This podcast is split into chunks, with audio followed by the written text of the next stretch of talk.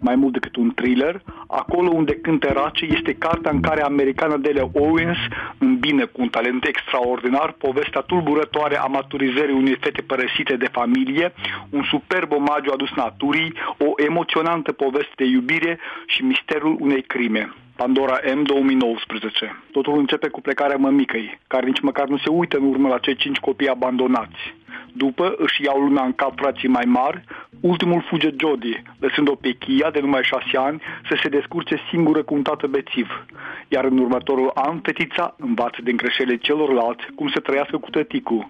În iarna lui 56, când Chia avea 10 ani, tăticul început să apar din ce în ce mai rar și așa trecu o lună plină, apoi încă una de când nu mai văzuse.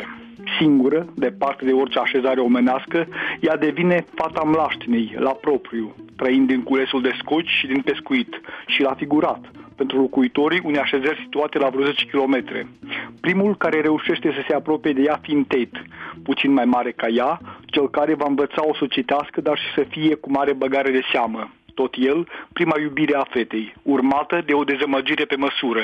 Nu va trece mult și iată-l făcându-și intrarea în scenă pe Chase Anders, tânărul după care oftează toate fetele, iar prima lor ieșire era să se lase cu un viol în toată legea.